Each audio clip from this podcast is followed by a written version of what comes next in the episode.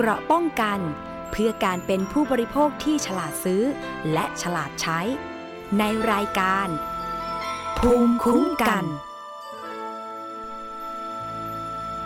สวัสดีค่ะ คุณผู้ฟังคะขอต้อนรับเข้าสู่รายการภูมิคุ้มกันรายการเพื่อผู้บริโภคนะคะ วันนี้พบกับดิฉันชนาทิพไพรพงศ์ค่ะ ฟังได้เป็นประจำทางไทย PBS Podcast ไม่ว่าจะเป็นเว็บไซต์แอปพลิเคชันนะคะ หรือว่าฟังจากสถานีวิทยุชุมชนต่างๆ ที่เชื่อมโยงสัญญาณอยู่ในขณะนี้ค่ะ รวมถึงสถานีวิทยุของมหาวิทยาลัยด้วยนะคะ ถ้ามีประเด็นเกี่ยวกับเรื่องของการบริโภค อยากจะเตือนภัย หรือว่าข้อสงสัยมีปัญหานะคะ สามารถที่จะติดต่อทางช่องทางของรายการภูมิคุ้มกันก็คือทาง Facebook ค่ะ facebook.com/thaipbspodcast นะคะ แล้วก็ส่งข้อมูลมาทางกล่องข้อความก็ได้ หรือว่าทางคอมเมนต์ของโปรโมทรายการภูมิคุ้มกันหรือรายการอื่นๆ ก็ได้นะคะ ซึ่งตรงนี้เราจะถือว่าเป็นช่องทางที่เราจะได้ช่วยกัน เพื่อที่จะเฝ้าระวังปัญหาที่จะเกิดขึ้นกับผู้บริโภค ซึ่งก็หมายถึงเราทุกคน ทั้งตัวดิฉัน ทั้งตัวคุณผู้ฟัง ทุกคนคือผู้บริโภคตั้งแต่เกิดจนตายนะคะ ไม่ว่าเราจะซื้อสินค้า ราคาประหยัด ราคาถูก ราคาแพงนะคะ หรือไปใช้บริการตามสถานที่ร้านค้า ก็ถือว่าเราเป็นผู้บริโภคค่ะ เพราะว่าเราเป็นคนจ่ายเงินใช่ไหมคะ แม้แต่เรื่องเล็กๆ อย่างเช่น การใช้บริการโทรศัพท์ไม่ว่าจะเป็นแพ็กเกจอินเทอร์เน็ต หรือว่าแพ็กเกจค่าโทรศัพท์ อันเนี้ยมันเป็นสิทธิ์ของเราในการที่จะปกป้องตัวเอง โดยเฉพาะตอนนี้ค่ะ ปัญหาที่มีการละเมิดผู้บริโภคเรื่องของโทรคมนาคมเรื่องหนึ่งก็คือ การที่เราได้รับ SMS โฆษณา SMS หลอกลวง SMS เชิญชวน เล่นการพนันออนไลน์นะคะ หรือแม้แต่ SMS ที่ เป็นข้อมูลข้อความของพวกมิจฉาชีพ อันนี้ค่ะวันนี้เราจะมาคุยกันเรื่องนี้โดยเฉพาะนะคะ นอกจาก SMS หลอกลวง แล้วเนี่ยก็ยังมีโทรศัพท์ของแก๊งมิจฉาชีพ ที่โทรเข้ามายังเครื่องโทรศัพท์ของเราหมายเลขของเรา แล้วหลอกลวงโดยเฉพาะสองกรณีที่ดิฉันจะยกตัวอย่างในวันนี้นะคะ กรณีหนึ่งยังไม่ได้โอนเงินไปให้แก๊งมิจฉาชีพ แต่อีกกรณีหนึ่งเนี่ย โอนเงินไปให้แก๊งมิจฉาชีพ สูญเงินเป็นหลักล้านบาททีเดียว วันนี้ลองมาฟังกันนะคะว่า วิธีการของคนร้ายในการใช้จิตวิทยา โทรมากดดัน ผู้เสียหาย ใช้วิธีการไหนถึงยอมที่จะโอนเงินไปให้เขานะคะ มาดูกรณีแรกกันก่อนค่ะสำหรับประเด็นปัญหาของผู้ใช้โทรศัพท์มือถือนะคะ ซึ่งก่อนหน้านี้เนี่ยเราพยายามที่จะนำเสนอ เกี่ยวกับเรื่องของการที่ต้องการให้หน่วยงานกำกับดูแลค่ายโทรศัพท์มือถือ ก็คือกสทชเนี่ยกำกับดูแล ผู้ที่จะไปทำธุรกรรมหรือไปผลิตเนื้อหา ร่วมกับค่ายมือถือต่างๆนะคะ ว่าจะต้องไม่เป็นการหลอกลวง ผู้บริโภคก็คือ ผู้ใช้บริการเครือข่ายโทรศัพท์มือถือ เพราะว่าผู้ใช้บริการก็จ่ายเงินค่าโทรศัพท์ จ่ายเงินค่าอินเทอร์เน็ตให้กับค่ายมือถืออยู่แล้วใช่ไหมคะ ทีนี้ค่ายมือถือจะไปทำธุรกิจนะคะ ร่วมธุรกิจหรือว่ารับในการที่ตัวเองจะเป็นคนกระจายข้อมูลหรือว่าเนื้อหา ให้กับกลุ่มใดกลุ่มหนึ่ง ต้องพิจารณาว่ากลุ่มนั้นต้องไม่ใช่มิจฉาชีพ เช่น ไปเช่า สัญญาณ หรือไป ผลิตคอนเทนต์เนื้อหาเพื่อส่ง SMS หรือข้อความสั้น ในการเชิญชวนเล่นพนันออนไลน์ หรือเชิญชวนที่จะให้ดูคลิปโป๊อันนี้มันเป็นความความเสียหายที่เกิดขึ้น เพราะว่าถ้าเกิดมีคนหลงเชื่อ คลิกเข้าไปยังลิงก์ที่กลุ่มธุรกิจเหล่านี้ส่งเข้าไปยังข้อความของโทรศัพท์มือถือ 1. ความเสี่ยงก็คือเมื่อหลวมตัวไปเล่นการพนันออนไลน์ก็เสียเงิน 2. ถ้าเกิดเป็นลิงก์ที่พวกมิจฉาชีพพวกแฮกเกอร์สร้างขึ้นเพื่อหลอกเอาข้อมูลในโทรศัพท์ เช่น หมายเลขโทรศัพท์ ข้อมูลอื่นใดที่อยู่ในเครื่องโทรศัพท์ ทั้งรูปภาพ ทั้งอีเมลนะคะหรือว่าจะเป็นเบอร์บัญชีธนาคารต่างๆ ซึ่งบางคนเนี่ยก็มักจะใส่ข้อมูลแล้วก็ save ไว้ ในแผ่นโน้ตในโทรศัพท์มือถือ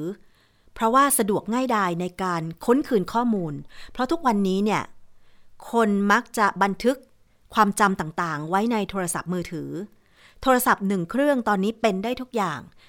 รับสายโทรศัพท์ เช็คข้อมูลอีเมล ถ่ายรูปถ่ายคลิป โน้ตความจำนัดหมายปฏิทินต่างๆ ใส่ไว้ในโทรศัพท์มือถือเครื่องเดียว นะคะ เพราะฉะนั้นจึงสำคัญมากในการที่จะดูแลรักษาความปลอดภัย และบางท่านไม่ได้ดาวน์โหลดแอปพลิเคชันในการที่จะกำจัดไวรัสที่มากับอีเมล ที่มากับเว็บไซต์ ที่บางครั้งเราอาจจะเผลอคลิกไป เพราะว่าตอนนี้เนี่ย สื่อสังคมออนไลน์ไม่ได้มีแต่ Facebook Twitter YouTube Instagram เท่านั้น ตอนนี้ค่ะ อย่างโปรแกรมไลน์ของเราเนี่ยนะคะ ก็มีข่าว ที่จะให้บริการเป็นไทม์ไลน์ต่างๆ จากสำนักข่าว หรือจากผู้ผลิตคอนเทนต์อื่นใด ก็มีหลากหลายช่องทางที่จะกระจายข้อมูลตรงนี้ เพราะฉะนั้นค่ะ จึงเห็นได้ว่า คนในยุคปัจจุบันยุค 5G เนี่ยก็มักจะรวบรวมข้อมูลต่างๆ ไว้ในโทรศัพท์มือถือ ซึ่งถ้ามิจฉาชีพสามารถที่จะแฮ็กข้อมูลในโทรศัพท์ของเราไปได้ แล้วเราไม่ได้ป้องกันอย่างเต็มที่เนี่ย มันเป็นอันตรายอย่างมาก โดยเฉพาะถ้าสมมติได้หมายเลขบัญชีธนาคาร ได้รหัสผ่านของ ATM นะคะ อย่างกรณีของท่านหนึ่งค่ะ เป็นรุ่นน้องที่รู้จักของดิฉันเองทำงานอยู่ในองค์กรนี่แหละนะคะเเธอโพสต์ Facebook เมื่อ 13 พฤศจิกายน 2564 ที่ผ่านมา เตือนภัยมิจฉาชีพค่ะ บอกว่ามีหมายเลขโทรศัพท์ 0600036023 โทรเข้าไปที่เครื่องของเธอ อ้างว่าเป็นพนักงานศุลกากร เรียนแจ้งว่าผู้เสียหายที่ได้รับโทรศัพท์เนี่ยนะคะ มีหมายเลขบัตรประจำตัวประชาชนหมายเลขนี้ใช่ไหม และได้ส่งพัสดุผิดกฎหมาย คือพาสปอร์ตจำนวน 13 เล่ม บัตรประชาชนสมุดธนาคารจำนวนหนึ่ง ซ่อนมาในเสื้อผ้า ส่งจาก DSL Express แหลมฉบัง ปลายทางไปที่เมือง เมืองหนึ่งของประเทศจีน ซึ่งพัสดุเนี่ยลงวันที่ 1 พฤศจิกายนเวลา 13นาฬิกา40 นาที บุคคลที่อ้างว่าเป็นพนักงงานศุลกากรถามย้ำว่า ผู้เสียหายน้องคนนี้ได้ส่งหรือเปล่า ซึ่งน้องคนนี้ก็ได้ปฏิเสธ และรอว่าทางผู้ที่โทรมาจะถามอะไรต่อ หลังจากนั้นผู้ที่โทรมาก็ฟอร์มว่า ถ้าน้องคนนี้ยืนยันความบริสุทธิ์ สะดวกไปแจ้งความที่สพแหลมฉบังไหม หรือจะให้ศุลกากรดำเนินการ น้องคนนี้เลยแจ้งกลับไปว่า ขอปรึกษาลูกพี่ลูกน้องที่เป็นผู้กำกับในพื้นที่ดีกว่า ถ้ามีอะไรให้ช่วยเหลือเพิ่มเติมเดี๋ยวจะแจ้งกลับไป น้องคนนี้ไม่ได้หลงเชื่อ ก็เอะใจก่อนนะคะ แล้วก็ แจ้งกลับทางกลุ่มผู้โทรมาก็คือมิจฉาชีพนั่นแหละว่าขอเช็คกับผู้กำกับก็คือเจ้าหน้าที่ตำรวจในพื้นที่ น้องคนนี้บอกว่าเคยฟังแต่ข่าว วันนี้มีประสบการณ์ตรงมาเล่า ถึงจะไม่หวือหวาตื่นเต้น แต่ก็อยากแบ่งปันเล่าสู่กันฟัง เผื่อว่าจะได้ระวัง และมีสติไม่ต้องตกใจ ไปทำตามกลลวง น่าเสียดายที่น้องคนนี้บอกว่าไม่ได้อัดเสียงไว้ ซึ่งบอกเลยนะคะว่าข้อมูลที่มิจฉาชีพบอกมาเนี่ย น้องคนนี้บอกว่าขอให้ตั้งสติก่อนว่าข้อมูลนั้นเป็นข้อมูลของเราจริงไหม อย่างเช่น บางทีก็อ้างว่า เรามีบัญชีธนาคาร กอไหม ซึ่งเราไม่เคย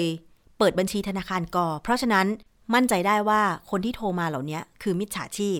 จะได้ไม่หลงเชื่อ แล้วก็ทำตามขั้นตอนที่เขาขอให้ทำโดยเฉพาะจุดประสงค์ของมิจฉาชีพแก๊งคอลเซ็นเตอร์โทรหลอกลวงเหล่านี้ก็คือ ต้องการให้เราโอนเงินไปให้พวกเขา และอีกกรณีหนึ่งที่อยากจะเตือนภัยค่ะคุณผู้ฟัง มีกรณีที่ถูกหลอกให้โอนเงิน แต่วิธีการนั้นเนี่ยใช้จิตวิทยาในการกดดันผู้เสียหายล้วนๆเลยทำให้ผู้เสียหายอาจจะตกใจกลัว แล้วก็จึงได้ทำการโอนเงิน ไปให้แก๊งมิจฉาชีพ สูญเงิน หลักล้านบาท เดี๋ยวเราลองมาฟัง ว่ากรณีนี้เนี่ยจะให้ข้อคิดข้อมูลที่เตือนใจอย่างไรได้บ้างนะคะ ซึ่งผู้เสียหายเองบอกว่ายินดีที่จะมาออกรายการภูมิคุ้มกัน เพื่อที่จะเตือนภัยให้คนอื่นๆ ได้ระมัดระวังว่าถ้าเจอแก๊งคอลเซ็นเตอร์ที่เป็นมิจฉาชีพหลอกให้โอนเงินเหล่านี้ อย่าหลงเชื่อนะคะ ซึ่งวิธีการของกรณีนี้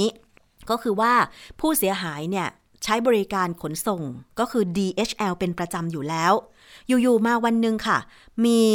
เบอร์โทรศัพท์ ของ DHL โทรมาที่โทรศัพท์มือถือของผู้เสียหาย แล้วทีนี้พอมีการโต้ตอบกับเครื่องโทรศัพท์อัตโนมัตินะคะ ก็เลยมีการพูดคุยกันกับเจ้าหน้าที่ ทีนี้กลุ่มมิจฉาชีพที่โทรมาเนี่ย หลอกว่ามีคนแอบอ้างชื่อของผู้เสียหายไปทำธุรกรรม และไปเกี่ยวข้องกับคดีฟอกเงิน ซึ่งตอนนี้กำลังสอบสวนอยู่ ผู้เกี่ยวข้องเป็นหลักร้อยคน เรื่องนี้ห้ามบอกใครเด็ดขาด เพราะว่ามันเป็นความลับ ซึ่งมิจฉาชีพเนี่ยพยายามทำให้เหมือนตำรวจมากที่สุด โดยการที่ว่าคุยกันในระหว่างที่โทรศัพท์ คุยกับผู้เสียหาย เหมือนกับว่าอยู่สถานีตำรวจนะคะ และขอให้ผู้เสียหายเนี่ยแจ้งเลขที่บัตรประจำตัวประชาชนจำนวนบัญชีธนาคารจำนวนเงินในบัญชี บอกว่าแจ้งให้หมดเลยนะคะ แล้วก็ให้ผู้เสียหายเนี่ยโอนเงิน ซึ่งผู้เสียหายก็หลงเชื่อ แล้วก็โอนเงินไป เสียหายเป็นหลักล้านบาททีเดียวนะคะ เดี๋ยวอีกสักครู่หนึ่งกำลังติดต่อผู้เสียหายอยู่นะคะ จากที่ดิฉันฟังผู้เสียหายได้ถ่ายทอดทาง Facebook Live เนี่ย สิ่งหนึ่งที่ผู้เสียหายบอกว่าทำให้ผู้เสียหายต้องโอนเงินไปก็คือว่า คนร้ายมิจฉาชีพใช้จิตวิทยา ในการที่จะโน้มน้าวให้โอนเงิน ให้โอนเงินด้วยการกดดันว่าถ้าคุณไม่แจ้ง หมายเลขบัญชีให้หมด หรือว่าจำนวนเงินให้หมดเนี่ยนะคะ ถ้าตำรวจปลอมเนี่ยจับได้ ก็จะถูกอายัดทั้งหมด เพราะว่าชื่อของคุณเนี่ยไปเกี่ยวข้องกับกลุ่มที่เป็นการฟอกเงิน ซึ่งผู้เสียหายก็กลัวมาก เพราะว่าผู้เสียหายเนี่ยก็ถือว่าเป็นอินฟลูเอนเซอร์ทำเพจเกี่ยวกับการดูแลรักษาสุขภาพ ซึ่งทำให้หลงเชื่อนะคะ แล้วประกอบกับว่าผู้เสียหายเนี่ยมี มีลูกตัวน้อยๆ ที่ต้องดูแลก็คือเป็นคุณแม่หลังคลอด บางทีอาจจะพักผ่อนไม่เพียงพอ แล้วกลัวว่าคำขู่ของแก๊งมิจฉาชีพว่า อย่าให้แม้แต่คนในครอบครัวรู้ เพราะว่าไม่เช่นนั้นแล้วเนี่ย ถ้าความลับแพร่งพลายอาจจะต้องอายัดเงินในบัญชีหรืออะไรก็ตาม ของผู้เสียหายไป เธอก็เลย ไม่ได้ให้สามี รู้เรื่องนี้จนกระทั่ง โอนเงิน ไปให้แก๊งมิจฉาชีพนะคะ ซึ่งวันนี้เธอจะมาเล่าเพื่อเป็นข้อคิดเตือนใจ ไม่ให้ตกเป็นเหยื่อของแก๊งคอร์เซนเตอร์ที่เป็นมิจฉาชีพเหล่านี้นะคะ ตอนนี้ผู้เสียหายอยู่ในสายแล้วค่ะ สวัสดีค่ะ คุณบุตรคะ วัสดีค่ะ ค่ะ ขอบคุณนะคะที่มาร่วมรายการภูมิคุ้มกันรายการเพื่อผู้บริโภค ซึ่งเรื่องนี้เป็นเรื่องหนึ่งที่ทางรายการพยายามที่จะนำเสนอ เพื่อที่จะให้ประชาชนได้ทราบข้อมูลโดยตลอด โดยเฉพาะ SMS หลอกลวง โทรศัพท์หลอกลวงต่างๆ มันก็ถือว่าเป็นสิ่งที่ผู้บริโภคเนี่ยบางทีไปใช้บริการเครือข่ายมือถือ ซึ่งเครือข่ายมือถือก็น่าจะดูแล เวลาที่จะทำคอนเทนต์หรือออให้บริการรายอื่น ๆ เพื่อไม่ให้ไปหลอกลวงผู้ใช้โทรศัพท์ในเครือข่ายของตัวเองนะคะ เมื่อสักครู่ดิฉันได้เกริ่นเรื่องของคุณบุตรค่ะ ให้คุณผู้ฟังได้ทราบคร่าวๆ แต่ว่าอยากจะฟังจากคุณบุตรเองนะคะว่าวิธีการของคนร้ายที่หลอกให้คุณบุตรโอนเงินเนี่ยเขาใช้จิตวิทยาในการกดดันยังไงบ้างคะ ก็คืออย่างตอนแรกใช่ไหมคะ คือมาถึงเนี่ยทางก็เป็นเสียง DHL อัตโนมัติโทรมา แล้วก็บอกว่าเราได้ส่งของผิดกฎหมาย ไปปักกิ่งนะคะค่ะ ประเทศจีน แล้วก็พัสดุเนี่ยตีกลับมา อยู่ที่แล้วเขาก็เลยโอนสายไปที่ทางพนักงาน DHL ค่ะ พอพนักงาน DHL รับ แล้วเขาถามว่าเราได้ส่งของไปไหม เราก็บอกว่าเราไม่ได้ส่งไม่รู้เรื่องอะไรทั้งสิ้น ค่ะ แล้วเขาก็ถามว่าอ๋อเขาก็เลยบอกว่าถ้าอย่างนั้นน่ะ ให้แจ้งตำรวจอืม เราก็เลยบอกว่า คือตอนนั้นมันไม่สะดวกที่จะแจ้งตำรวจอะค่ะเพราะว่าอยู่บ้านคนเดียวแล้วก็มีงานด้วยค่ะมีงานที่ต้องทำแต่ที่บ้านเนี่ยค่ะก็เลยบอกว่ายังไม่สะดวกไปวันนี้ไปได้พรุ่งนี้ค่ะบอกไปแบบนี้ค่ะแล้วเขาบอกว่าถ้างั้นเดี๋ยวเขาโอนสายให้ตำรวจให้อืมตำรวจทางเชียงใหม่นะคะค่ะแล้วเขาก็โอนสายไปค่ะ พอเขาโอนสายไปเสร็จก็มีตำรวจเป็นคนรับนะคะค่ะ ตำรวจคนแรกรับเนี่ย แล้วเขาก็เลยอ๋อพนักงาน DHL อะค่ะ ก็บอกว่าให้แจ้งตำรวจว่าเขาพบว่าเราถูกเอาชื่อเราอะค่ะ ไปใช้ส่งของผิดกฎหมายค่ะซึ่งเป็นพาสปอร์ตกับบัตร ATM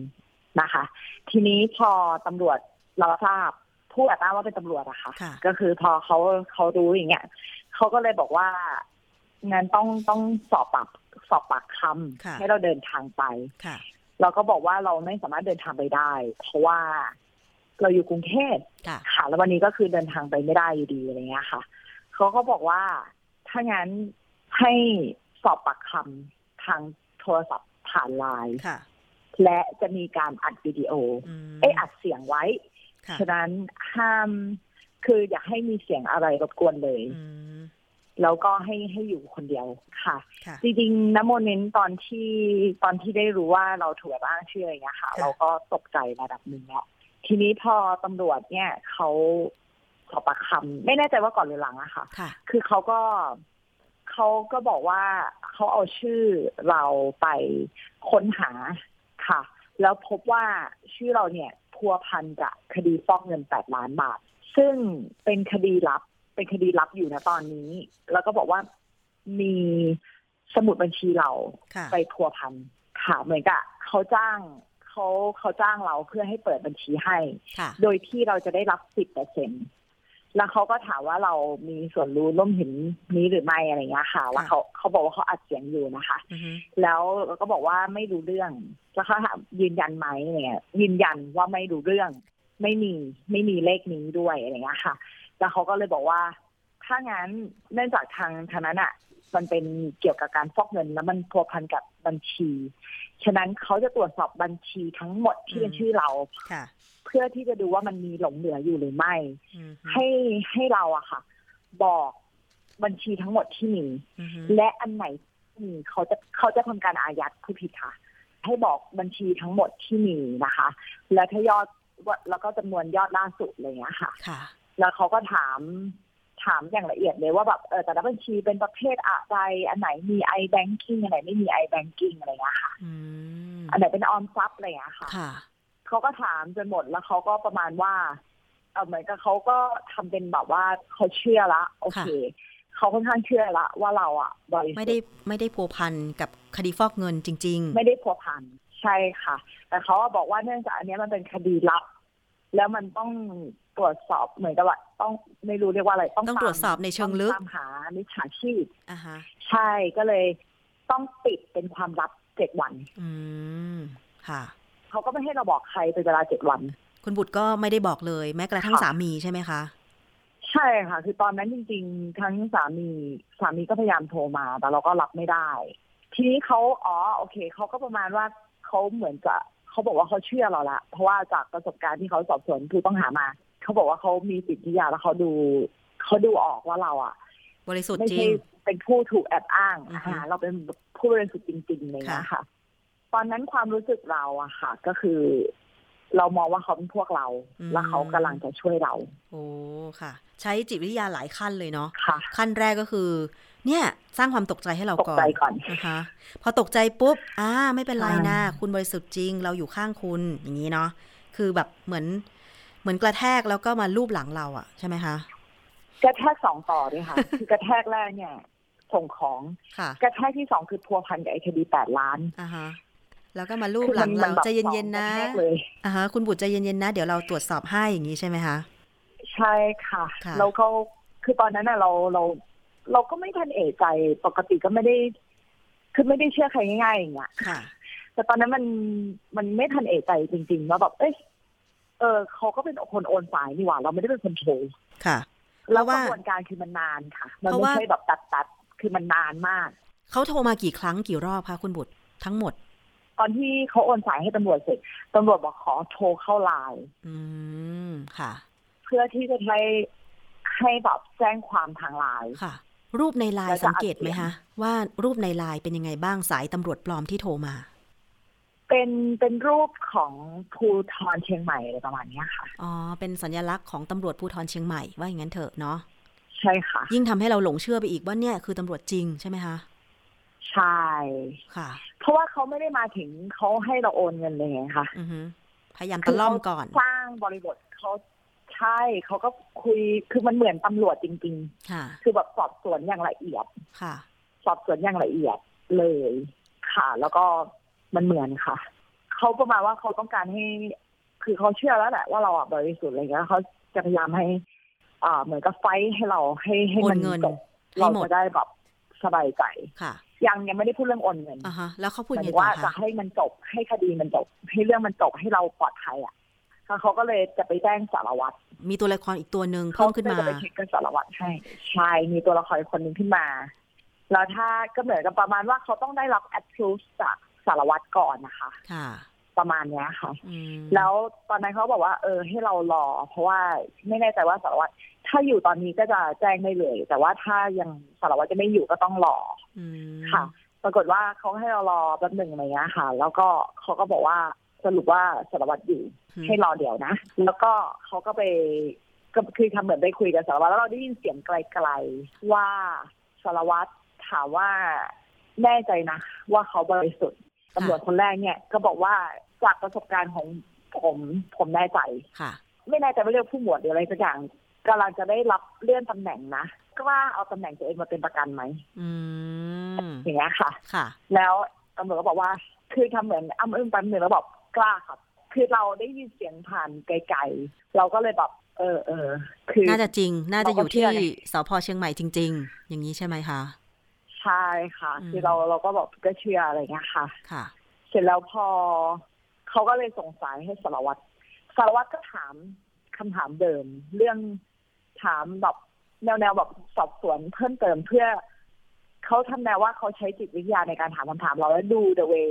ดูวิธีการตอบของเรา แล้วค่ะค่อยประเมินแล้วเขาก็ตรวจสอบว่าใช่คือเขาเหมือนกับทำให้เราคิดว่าเขากำลังประเมินจากการตอบคำถามของเราว่าแบบเอ้ยมันเหมือนเดิมไหมมันมีลังลงลังเลไหมมันดูน่าสงสัยไหมอะไรอย่างเงี้ยค่ะอือฮึเสร็จแล้วเราก็ก็พูดไปก็บอกค่ะไปข้อมูลตามเดิมก็คือเขาถามข้อมูลบัญชีเหมือนเดิม ซึ่งคุณเสบุร็ตจรเอแล้วงเขาก็ก็บอกว่า แจ้งทุกบัญชีแล้วจำนวนเงินที่มีอยู่เลยใช่ไหมคะใช่ค่ะ เสร็จแล้วเขาก็ถามว่า โอเค เดี๋ยวเขาจะแจ้งทางปปงปปงก็คือการไอตรวจสอบการเงินอะไรสักอย่างเนี้ยแหละค่ะค่ะเสร็จแล้วเขาก็บอกว่า โอเค ได้รับตอบรับมาละก็คือถ้าเกิดว่าเราให้เขาตรวจสอบแต่โดยดี มันก็จะจบเร็วๆ แต่ถ้าเราแบบตุกติกลีลาอะไรเงี้ยค่ะ มันก็จะยืดเยื้อไปเรื่อยอืมๆแล้วเขาอาจจะอายัด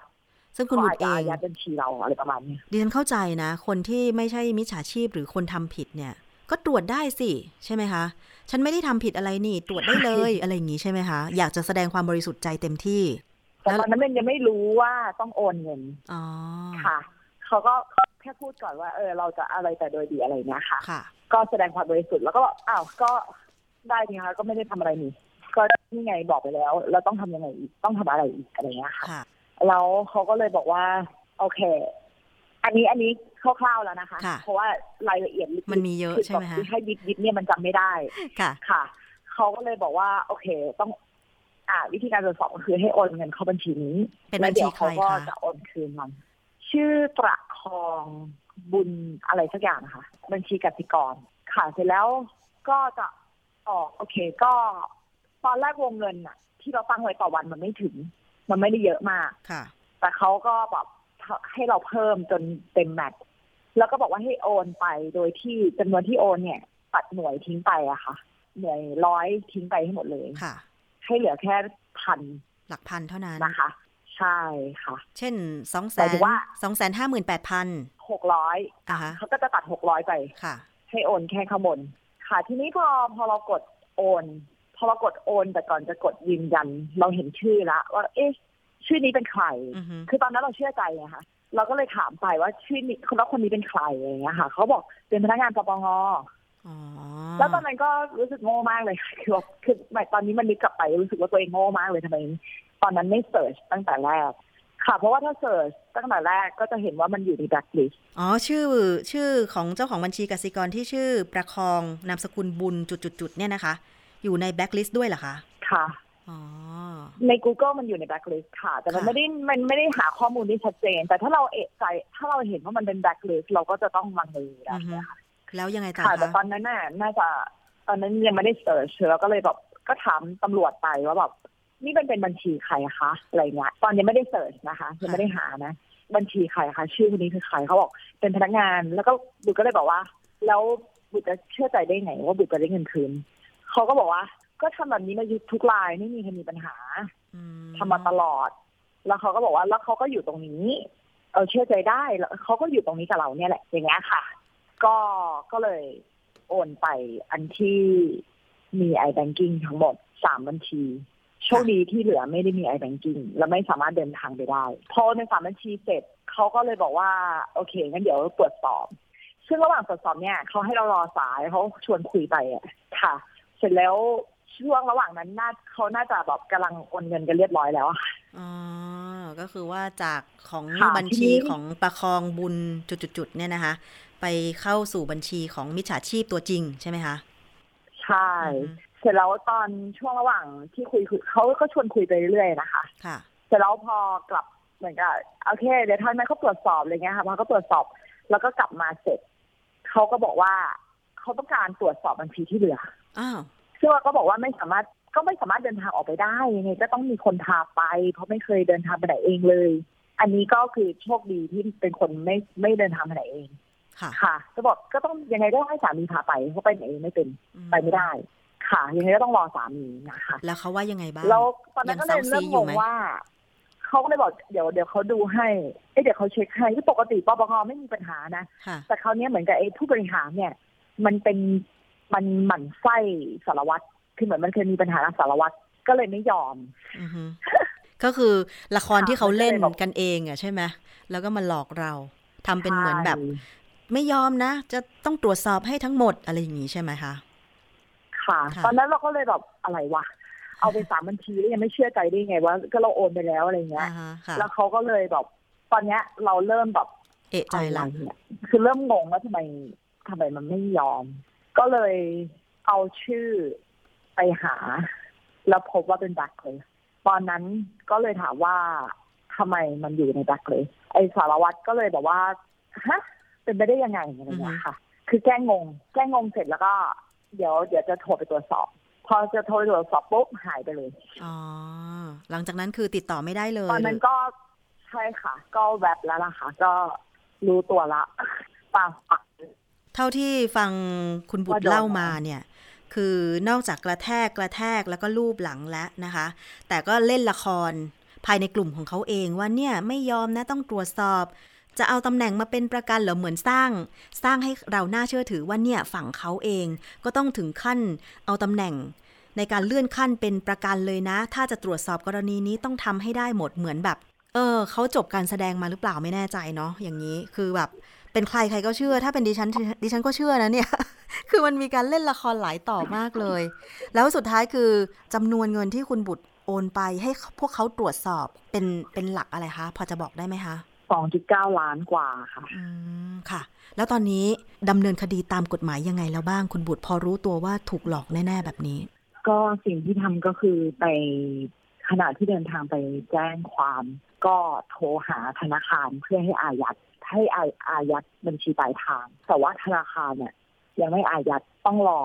อ๋อหมายจากตำรวจ คืออยากจะฟีดแบ็ตามตรงมากว่าค่ะทำไมตอนโอนมันเร็วๆ แต่ว่าทำไมตอนอายัดอะคือจริงๆอายัดมันปลอดภัยกว่าค่ะทำไมใช่ถึงอายัดก่อนไม่ได้ อันนี้แบบรู้สึกไม่โอเคกับ วิธีการทำงานการทำงานของของธนาคารบางธนาคารใช่ไหมคะไม่รู้ว่าธนาคารอื่นเป็นหรือเปล่าอะค่ะ แต่ว่าทำไมมันเป็นแบบนี้ไงคะค่ะ ซึ่ง คืออายัดมันคือเรื่องที่ปลอดภัยอะแล้วมันสามารถทำได้แต่ทำไมไม่ทำอืมก็คือว่าแต่จทำริไมงๆแล้วโอนหลักล้านอย่างเงี้ยทำไมถึง เจ้าของบัญชีควรมีสิทธิ์สั่งอายัดบัญชีที่เราโอนไปปลายทางใช่ไหมคะ ในความรู้สึกของเรา ใช่ค่ะค่ะ แล้วสรุปตอนนี้คือสามารถอายัดบัญชีปลายทางทันไหมคะ กว่าจะอายัดได้คือใช้เวลาสองสามวันนะคะอ๋อเดี๋ยวค่ะนะคะแป๊บนึงค่ะ คืออีกเรื่องหนึ่งนอกจากอายัดช้าแล้วนะคะค่ะสองคือ ชื่อคนเนี้ยอยู่ในแบ็คลิสต์อ่าฮะทำไมถึงให้เปิดบัญชี คือตรงเนี้ยมันแบบตลกมากอะคือธนาคารอาจจะอ้างยังไงก็ได้ แต่ว่าในเมื่อชื่อเป็น blacklist ว่าเคยรับจ้างเปิดบัญชีหรือมีชื่อเกี่ยวข้องกับแก๊งมิจฉาชีพอะไรก็ตาม ก็ไม่ควรจะให้มาเปิดบัญชีอีกอย่างนี้ใช่ไหมคะ ในความรู้สึกของผู้เป็นลูกค้าของธนาคารใช่ไหมคะ ใช่ค่ะ เพราะว่าไปพอไปแจ้งตำรวจอะ ตำรวจบอกว่าคดีเนี้ยมันเคยเกิดขึ้นแล้วอ๋อแต่มันอาจจะไม่ได้เป็นคดีดังไงคะอือฮึเพราะว่าคนที่ถูกกระทำคนที่ถูกโกงอะเขาไม่ได้มีชื่อเสียง เขาไม่ได้มีปากเสียงค่ะ แต่พอบุตรโดนบุตรบุตรไลฟ์เลยอือฮึบุตรทำให้โลกรู้เลยค่ะค่ะก็ไปแจ้งตำรวจ คือธนาคารบอกต้องไปแจ้งตำรวจ เราก็ไปแจ้งตำรวจแล้วจะบอกว่าไปไปมาๆอย่างเงี้ยค่ะ คือหลายรอบมากอะกว่าอือฮึต้องปรับเอกสารให้ตรง แต่โอเค พอธนาคารได้หมายแจ้งจากตำรวจปุ๊บ ถึงเอกสารมันจะยังไม่ตรงแต่เขาอายัดให้ก่อนแล้วจำนวนเงินที่เรากดพอเออกดโอนไปเนี่ย ทั้งหมดกับจำนวนเงินที่อายัดได้เนี่ยก็คือว่าอายัดได้ทันเป็นบางส่วนใช่ไหมคะ ไม่ทันบางส่วนค่ะ หายไป2.9ล้านว่าอย่ากงว่านั้นเถอะห้าแสนค่ะ แล้วก็สิ่งที่ที่บุตรทำกับคนในครอบครัวที่ช่วยกันนะนะคะ ก็คือ แจ้งความเสร็จไม่พออีกวันหนึ่งคือเราไปแจ้งทางเป็นไซเบอร์อะค่ะ ทางตำรวจไซเบอร์เลยให้เขาอืมช่วยตรวจสอบสองที่แถวเมืองทองอะค่ะ ทางนั้นก็เลยแบบรีบดำเนินการคือรีบเช็คให้ก็คือให้ไปเช็คกับทางทางเบอร์โทรศัพท์ของเราทูว่ามันโทรมาจากไหนอะไรอย่างเงี้ยค่ะ แล้วพอจะตรวจสอบได้ไหมคะค่ะ แล้วก็ตรวจสอบไม่ได้ค่ะอืมแล้วก็เลมายเช็คกับตำรวจอีกที คือเนี่ยต้องเดินเดินทางคือประมาณแบบโอ้โห คือเรียกว่าผู้เสียหายเดินทางวนไปต้องวนเดิมานอยู่ทาง หลายที่ทั้งแจ้งตำรวจในเรื่องของการอายัดบัญชีธนาคารใช่ไหมคะ แล้วก็ต้องไปแจ้งตำรวจบกปอท ในการตรวจสอบ หมายเลขของคนร้ายว่ามาจากไหนด้วย ซึ่งมันอาจจะหลายที่หลายขั้นตอน ตรงนี้อยากจะเรียกร้องยังไงกับเจ้าหน้าที่ที่เกี่ยวข้องบ้างคะว่าเวลาที่โดนหลอกหรือถูกหลอกอะไรแบบนี้อยากจะให้ดำเนินการเพื่อความรวดเร็วยังไงบ้างคะคือจริงๆอะค่ะ อันเนี้ยมันมันเป็นทางที่ปลอดภัยเนาะแต่เพราะว่าเรากำลังแจ้งความและบอกให้เขาอายัดอือฮึคือมันควรจะทำได้เร็ว ให้ผู้เสียหายเดินทางไปในไปตัวจริงภายใน 48 ชั่วโมงหรือ 24 ชั่วโมงอะไรแบบนี้ก็ได้ แต่ว่าช่วยอายัดก่อนได้ไหมอะอืมคืออันเนี้ยมันไม่มันช้าไม่รู้ไปนะคะ แต่บุตรคิดว่าอันนี้มันน่าจะ make sense กว่าค่ะทำไมมันต้องนานขนาดเนี้ย แล้วแบบบางธนาคารนะคะ คือพอพอตรวจสอบเจอแล้วว่า ปลายทางมันไปที่สองธนาคาร อีกธนาคารหนึ่งอะค่ะ คือแบบก็ต้องอายัดทันทีสาขาใช่ไหมที่เป็น มันก็ยังอายัดไม่ได้ เพราะว่าสาขาไม่เปิดอ๋อวันเสาร์อาทิตย์ค่ะ ต้องรอวันจันทร์อีกค่ะโอ้คือแบบโอแม่เจ้าอ่าฮะจริงๆ คือตลกมากอะแบบจริง ๆ ธนาคารตอนนี้มันออนไลน์หมดแล้วเนาะไม่ว่าธนาคารสาขาไหนจะเปิดเสาร์อาทิตย์ หรือปิดเสาร์อาทิตย์ก็ควรจะอายัดออนไลน์ได้ใช่ไหมคุณบุตร ในความรู้สึกของผู้บริโภคใช่เนาะค่ะค่ะใช่ค่ะแล้วคุณนักข่าวคิดว่ามันเป็นยังไงอะคะดิฉันคืก็อก็ตลกเหมือคือนมักันนควรจะเป็นยังไงอะคะก็ตลกเหมือนแล้กันวเนาะคุณนักข่าวใช่ไหมคะว่าค่ะ พอบุตรไปแจ้งที่ไซเบอร์อะค่ะ ทางไซเบอร์บอกว่า เคสคุณอะเบาละโอ้อย่างนี้เลยนี่เบานะ ใช่ค่ะบอกนี่นี่นี่เบานะทำไมคุณบอกว่าคุณโชคร้ายยังไงมีคนโดนสิบล้านกับสามสิบล้าน โอ้แม่เจ้าค่ะเคสเดียวกัน คือเราก็เลยบอกว่า จริง ๆ มันคุณโดนก็ไม่ได้เบาเนาะเองบ้างไหมเออฮะคุณบุตรคะพอดีเวลาของเราจะหมดมีเครื่องฝากเลยค่ะค่ะ ยังไงค่ะคุณบุตรช่วยโอเคค่ะเตือนภัยสักนิดหนึ่งนะคะ ถ้าเวลาเราเจอแบบเนี้ย เราควรจะคิดอะไรก่อนมีสติตั้งสติยังไงก่อน ก็คือโอนเงินโอนเงินนะคะค่ะมันมันก็ไม่ควรโอนอยู่แล้ว ค่ะ ถ้าถ้าไม่แน่ใจยังไงก็ห้ามโอน ห้ามโอนเลยเนาะถ้าไม่ใช่คนรู้จักค่ะสามีหรือญาติของเรา ถ้าเป็นบอกว่าให้โอนตรวจสอบใช่ค่ะไม่มีใครที่จะโอน ให้โอนเงินเพื่อตรวจสอบแน่นอนเนาะคุณบุตรเนาะค่ะค่ะ แล้วก็ถ้ามีเบอร์แปลกๆโทรมาค่ะ มันมีแอปชื่อว่า Who's Call อันนี้รู้ทีหลัง ก็ให้ตรวจสอบก่อนค่ะ ค่ะ เอาล่ะคุณบุตรขอเอาใจช่วยให้ตามเงินคืนได้นะคะ แล้วเดี๋ยวความคืบหน้าอะไรยังไง ก็เอ่อถ้าคุณบุตรมีความคืบหน้ายินดีนะคะ ที่จะรายงานให้ประชาชนได้รับทราบอีกทีหนึ่งเผื่อว่าจะได้เป็นช่องทางในการตามเงินคืนได้นะคะ คุณบุตรขอบคุณมากนะคะ วันนี้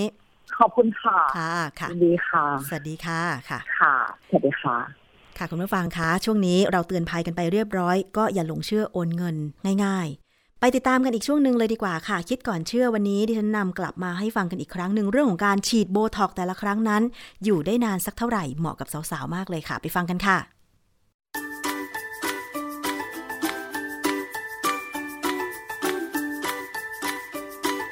ช่วงคิดก่อนเชื่อ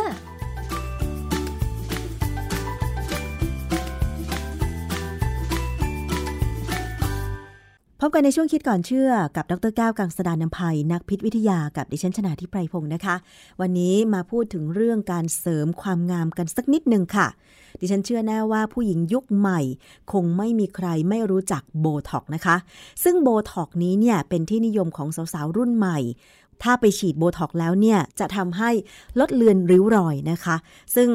มันจะได้ผลดีมากกว่าครีมชนิดไหน ๆ อีกนะคะ แต่ว่าสารโบท็อกนี้เนี่ยมันคืออะไร หลายคนก็อาจจะพอทราบแล้ว แต่คุณผู้ฟัง การฉีดโบท็อกแต่ละครั้งเนี่ย แต่ละยี่ห้อนะ อยู่ได้นานไม่เท่ากัน อย่างที่ฉันเคยไปถามหมอ และเคยไปใช้บริการบางครั้งเนี่ยนะคะ คุณหมออธิบายว่าถ้าเป็นยี่ห้อที่มาจากอเมริกาเนี่ยจะอยู่ได้นานกว่าและแพงกว่า แต่ถ้าเป็นยี่ห้อจากเกาหลีใต้เนี่ย จะอยู่ได้สั้นกว่า แล้วก็ถูกกว่า เป็นเพราะอะไรมีงานวิจัยอะไรเกี่ยวกับโบท็อกซ์บ้างต้องไปถามอาจารย์แก้วค่ะ อาจารย์คะโบท็อกซ์มันคืออะไรคะอาจารย์โบท็อกซ์เนี่ยเป็นชื่อการค้านะ คือจริงๆเนี่ยเวลาเราพูดถึงโบท็อกซ์เนี่ยเราพูดถึงการใช้สารพิษ ชื่อ botulinum toxin หรือ botulin มันมีสองชื่อนะแต่เป็นหมายความถึงสารเคมีตัวเดียวกันโบท็อกซ์นี่เป็นชื่อการค้า ซึ่งเขา ตั้งชื่อขึ้นมาโดยบริษัท Allergan นะบริษัท Allergan Inc. เนี่ยเป็นบริษัทในอเมริกานะฮะโบท็อกซ์เนี่ยจริงๆมันเป็นตัวอย่างของการนำเอาสารเคมีตามธรรมชาติเนี่ยมาใช้ประโยชน์ในลักษณะที่เป็นยาได้นะฮะที่อเมริกาเนี่ยเขาขึ้นทะเบียนเป็นยาได้นะฮะแต่จริงๆแล้วเนี่ยตัวโบท็อกซ์ที่ค้นพบครั้งแรกๆเนี่ยมันเป็นสารพิษที่ร้ายแรงที่สุดในโลกที่สิ่งมีชีวิตจะผลิตได้ มันมันร้ายแรงมากเลยง่ายๆนะ เท่ากับหัวเข็มหมุดเล็กๆเนี่ยนะฆ่าหนูขาวได้ล้านตัวโอ้สำหรับคนที่ไปฉีดโบท็อกเนี่ยนะ กล้ามากที่จะเสี่ยงตายอืเพราะว่าถ้าเขาใช้ขนาดผิด มันก็จะอันตรายถึงชีวิตได้ แต่ว่าโอกาสจะมีอันตรายถึงชีวิตค่อนข้างจะน้อยหนึ่งเพราะว่าคนที่ทำเนี่ย ถ้าเป็นหมอเนี่ยเขาต้องเป็นผู้ที่เชี่ยวชาญมีใบอนุญาต อันที่สองโบท็อกซ์มันแพงมาก ๆ ค่ะ มันเป็นสารพิษที่แพงมากๆ เพราะว่าผมไปดูวิธีการผลิตเขานะโดยเขาไปดูไอ้เขาที่เขาเรียกว่าลิขสิทธิ์อะหรือ patent อะที่สำหรับการขึ้นทะเบียนเพื่อจดลิขสิทธิ์การผลิตโบท็อกซ์เนี่ยนะเขาใช้อาหารเลี้ยงเชื้อแบคทีเรียที่บริสุทธิ์นะฮะแล้วก็ใช้เชื้อเชื้อเนี่ยมันเป็น Clostridium botulinum นะแต่ว่าความจริงพี่น้องเขาเนี่ย Clostridium butyricum บอส Clostridium baratii Clostridium argentinense มันมีอยู่สามสี่ตัวเนี่ยเขาใช้สามารถใช้ผลิตโบท็อกซ์ได้ถ้าเขาเลี้ยงด้วยอาหารบริสุทธิ์เนี่ยเขาสามารถจะสกัดเอาสารพิษที่เป็นโปรตีนที่บริสุทธิ์ออกมาได้นะฮะคือสารพิษนะฮะคือบอทูลินัมท็อกซินเนี่ยมันจะเข้าไปยับยั้งการส่งกระแสประสาทที่จากผิวหนังไปที่ไหนก็ตามนะหรือว่าความจริงบริเวณผิวหนังเนี่ย มันก็มี กระบวนการที่เป็นกระแสประสาทที่ทำให้หนังเนี่ยมันย่นเข้ามา คือมันมันรัดตัวเข้ามานะฮะคือเพราะฉะนั้นพอเราฉีดสารพิษนี้เข้าไปเนี่ยมันก็จะไม่ทำงานกระแสระบบประสาทจะไม่ทำงานมันก็จะคลายตัวพอคลายตัวเนี่ยลักษณะการเหี่ยวย่นก็จะหายออกไป ที่มันพับอยู่ก็จะคลายตัว สารพิษเนี่ยนะเวลาพอเขาฉีดเข้าไปที่ใต้ผิวหนังเนี่ยมันจะไปยับยั้งระบบการส่งกระแสประสาทของเส้นประสาทใต้ผิวหนังเลย คือปกติเนี่ย อาการที่ผิวหนังเราเหี่ยวเนี่ยเป็นเพราะว่ามันมีการดึงตัวรัดตัวเข้ามาทำให้มันย่นนะฮะพอไปยับยั้งการส่งกระแสประสาทตรงนั้นเนี่ย มันคลายลงมันเหมือนกับจริง ๆ มันเป็นอัมพาตนะมันก็จะคลายตัวปล่อยให้ผิวหนังเนี่ย คลายจากความเหี่ยวย่นเป็นค่อยๆดูเหมือนตึง อาการนี้ถ้าเกิดที่ปอดเมื่อไหร่นะหายใจไม่ได้ตายเลยนะเพราะฉะนั้นเวลาเขาฉีดสารพิษเข้าไปในในบริเวณที่จะทำการเสริมสวยเนี่ยเขาต้องใช้ปริมาณที่น้อยพอเหมาะ ไม่เข้าไปในเลือดนะถ้าเข้าไปในเลือดไปถึงปอดเมื่อไหร่ได้ได้เรื่องเลยนะ แต่ประเด็นคือมันไม่ค่อยมีปัญหาหรอกเพราะว่าสารพิษพวกนี้แพงมาก เขาไม่ใช้เยอะอยู่แล้ว เขาไม่ใช้เยอะอยู่แล้ว แล้วเขาถ้าเขาซื้อมาเป็นอย่างของบริษัทเนี่ย มันจะเป็นสารที่บริสุทธิ์เขากำหนดได้เลยว่ามีกี่โมเลกุลเขาใช้นับเป็นโมเลกุลเลยนะเพราะฉะนั้นโมเลกุลเล็กๆเนี่ยคือการวัด unit ของไอ้เจ้าโบท็อกซ์ที่เอาทำเครื่องสำอางเนี่ย มันต่างจากการนับ unit ที่เป็นแบบของทางพิษวิทยา ถ้าพิษวิทยาเนี่ยสมมติว่าเรารู้ว่าในเนื้อสัตว์หมักอาหารเนื้อหมักเนี่ยนะที่อย่างเช่นแฮมเบอร์เกอร์ไส้กรอกอะไรก็ตามเนี่ยมีสารพิษพวก botulinum toxin เนี่ยนะเราจะเอาไปสกัดแล้วก็เจือจาง แล้วก็ฉีดให้หนูขาว เขานับว่าความพิษเป็นพิษของโบท็อกซ์ของ botulinum toxin เนี่ยเป็น mouse unit คือนับเป็นจำนวนหนูที่ตาย ว่าตายกี่ตัวด้วยความเข้มข้นเท่าไหร่ ซึ่งมันเป็นคนละ unit กับของสารโบท็อกซ์นะโบท็อกซ์เนี่ย unit เล็กกว่า คือเขาใช้เป็นโมเลกุลของของสารพิษเลยค่ะ ราคาของมันเนี่ยหนึ่งกรัมหนึ่งกรัมนะ ประมาณพันห้าร้อยล้านดอลลาร์พันห้าร้อยล้านดอลลาร์ค่ะหรือสี่หมื่นห้าพันล้านบาทค่ะแพงมาก ๆ เลย เหตุผลก็คือว่ามันทำยากแล้วก็การคนที่ผลิตเนี่ยนะเสี่ยงตายมากค่ะผมเคยมีประสบการณ์เกี่ยวกับไอ้ botulinum toxin อยู่ครั้งหนึ่งค่ะคือรุ่นน้องเนี่ยเขาทำวิจัยเรื่องเกี่ยวกับสารพิษตัวเนี้ยในหมูแฮม แล้วเขาก็ฝากให้ผมดูผลการศึกษา โดยที่เขาจะไปแคลิฟอร์เนียนะเขาจะไปต่างเมือง ผมก็อยู่ที่มหาวิทยาลัยเนี่ย ผมก็ไม่เป็นไร เราก็ว่างพอที่จะไปดูผลได้ว่ามันเกิดมีฟองอากาศมีอะไรไหม โดยตอนนั้นเนี่ยเราไม่รู้ว่าตัวอย่างที่เขาให้ดูเนี่ยเป็นการดูการเกิด botulinum toxin ค่ะก็จดข้อมูลให้เขากลับมาเนี่ยเขาก็บอกว่าอ๋องานที่ทำเนี่ยนะเป็นการดูการเกิด botulinum toxin ในหมูแฮมผมบอกอ้าวแล้วไม่บอกเพราะมันเป็นสารอันตรายมากความจริงเนี่ย คนที่จะดูงานพวกนี้ได้เนี่ย จะต้องฉีด เขาเรียกว่าท็อกซอยเพื่อป้องกันความเป็นพิษก่อนค่ะเขาบอกอ๋อเขาเขามั่นใจ ผมเรียนพิษวิทยาน่าจะป้องกันตัวเองได้ ไม่น่ามีปัญหาอือฮึบอกคิดอย่างนั้นไม่ได้จำไว้นะ อย่าบอกให้ใครทำอะไรแบบแบบนี้อีกเด็ดขาดเพราะมันอันตรายนะค่ะฮะคืออย่างนี้เจ้า botulinum toxin เนี่ย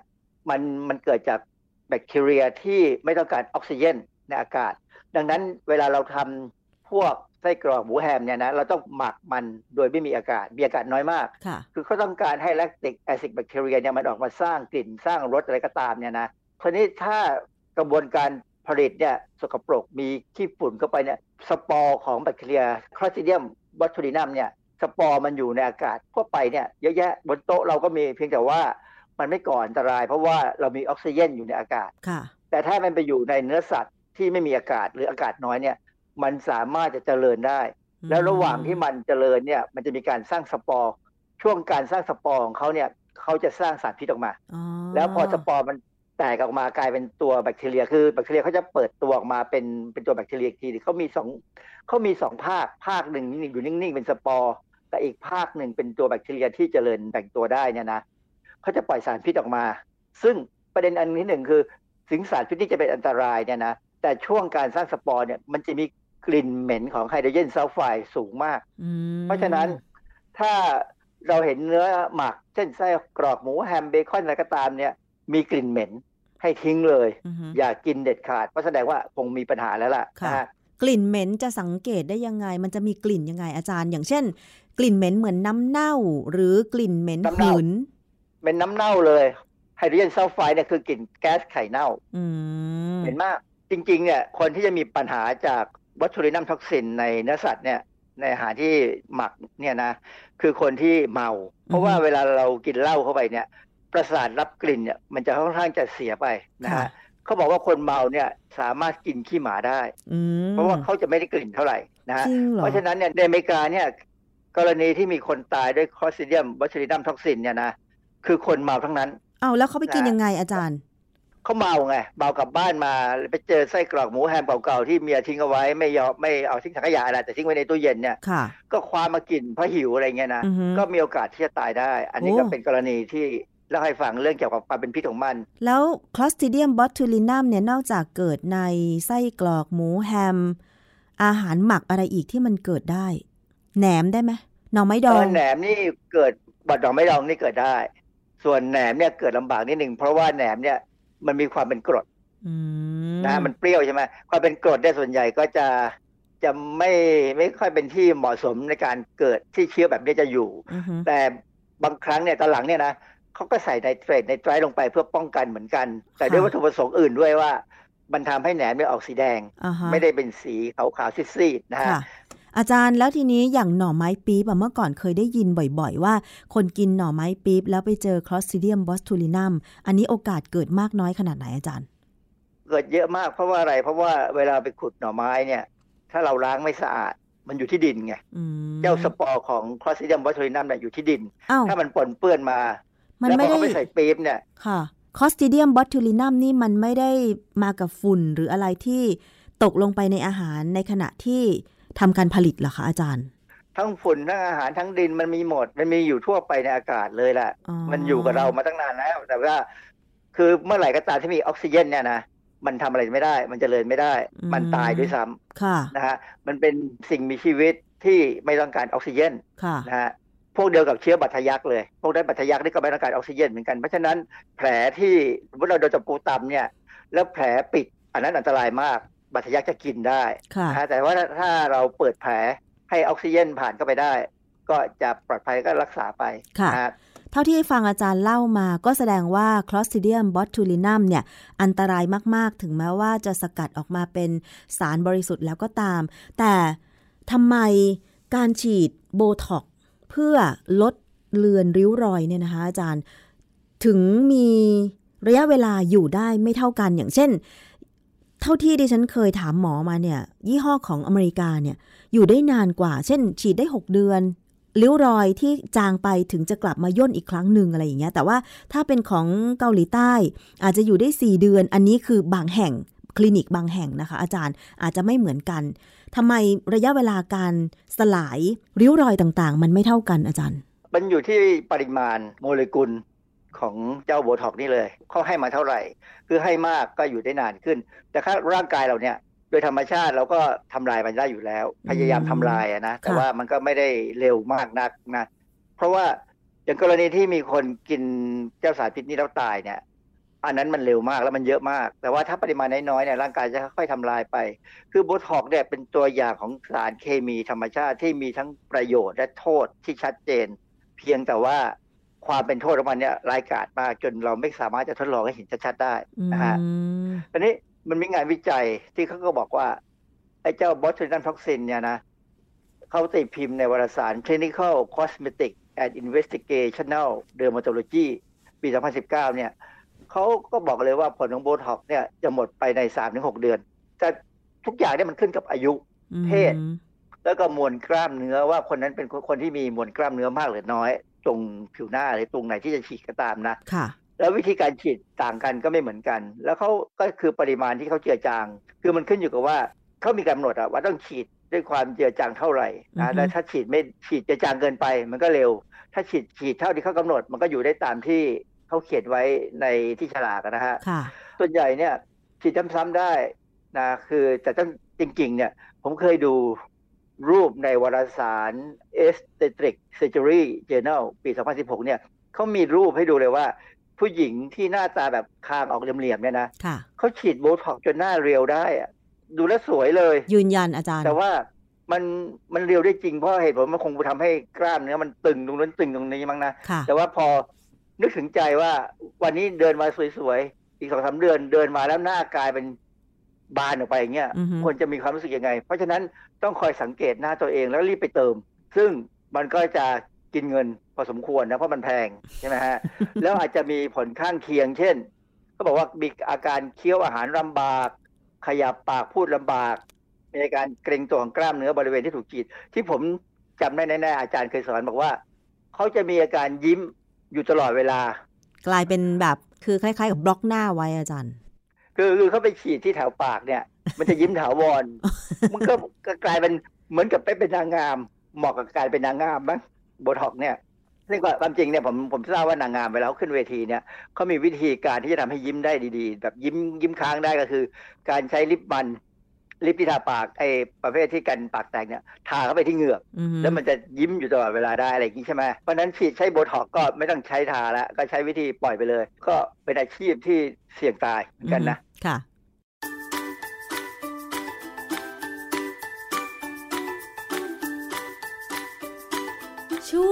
คิดก่อนเชื่อ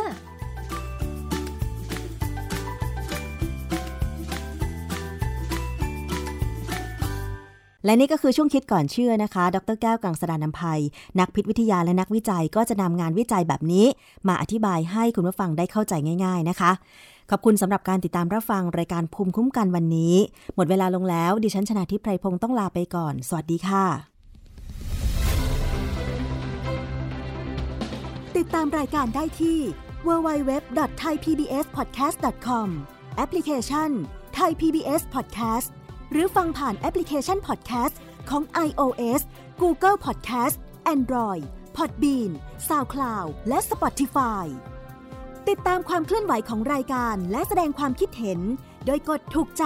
ที่ facebook.com/thaipbspodcast